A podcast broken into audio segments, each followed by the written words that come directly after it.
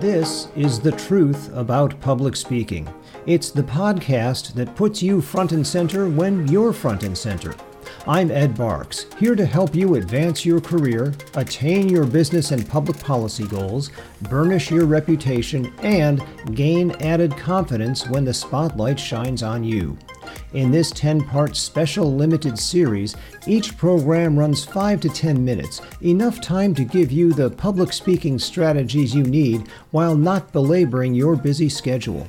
Remember to subscribe wherever you listen to your podcasts and leave a review too.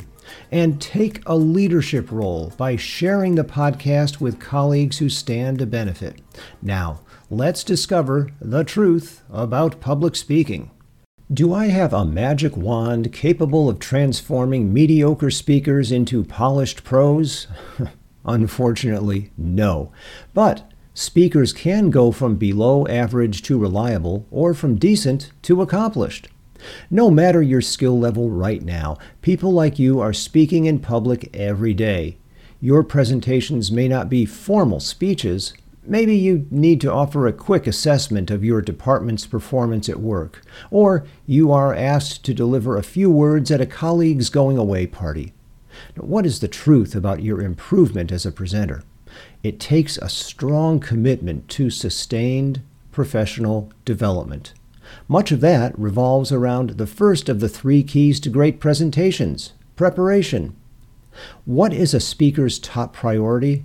Well, I argue it's the audience. You need to learn who they are and what they need to hear from you. Get to the bottom of such issues as their viewpoint on your topic, specific problems they face relative to the issue, and how much expertise they have in this area.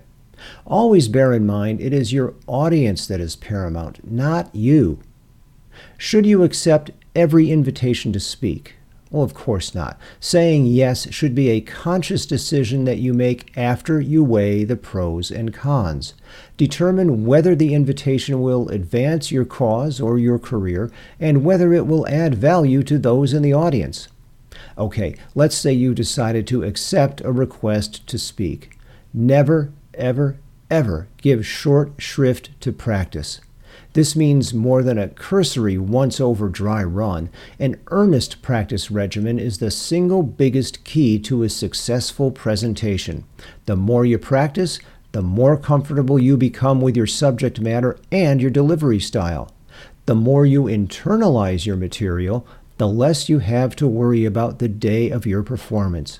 As I like to emphasize with my clients, internalize to verbalize and be sure to practice aloud. What looks great on paper may not sound quite so good to the ear.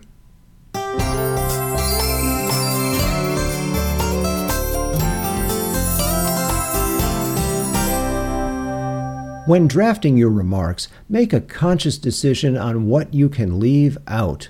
There is no way to cover everything you know. You're the expert.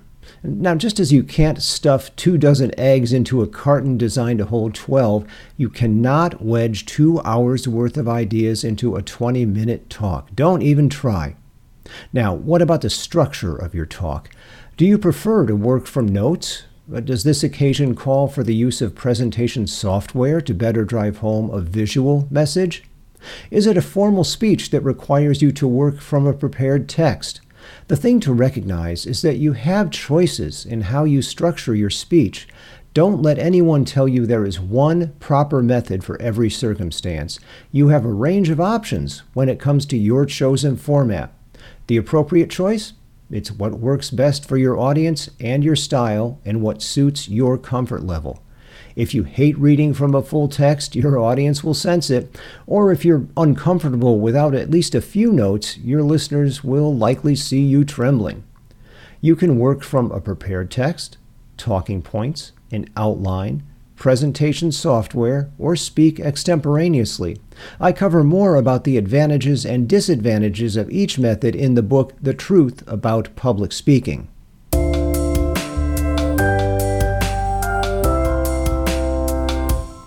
As you craft your remarks, keep in mind the need to add some punch. One sure way to put your audience to sleep is to bore them with dry language.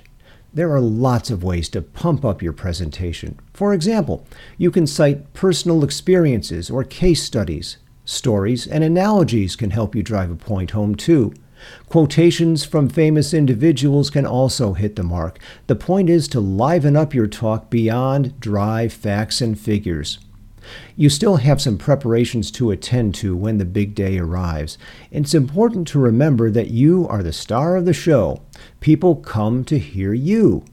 You own that room, whether it's in person or on video, for the duration of your presentation.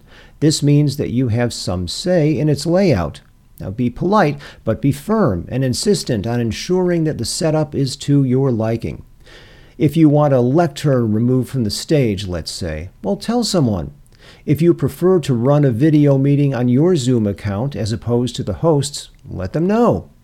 No matter how diligent your advance efforts, something is guaranteed to slip through the cracks. It's just going to happen. And that is why you need to arrive at least an hour before your scheduled start for an in person event and a minimum of 30 minutes prior to a video presentation. Now, that's a look at some of the aspects you need to heed with the first of the three keys to great presentations preparation.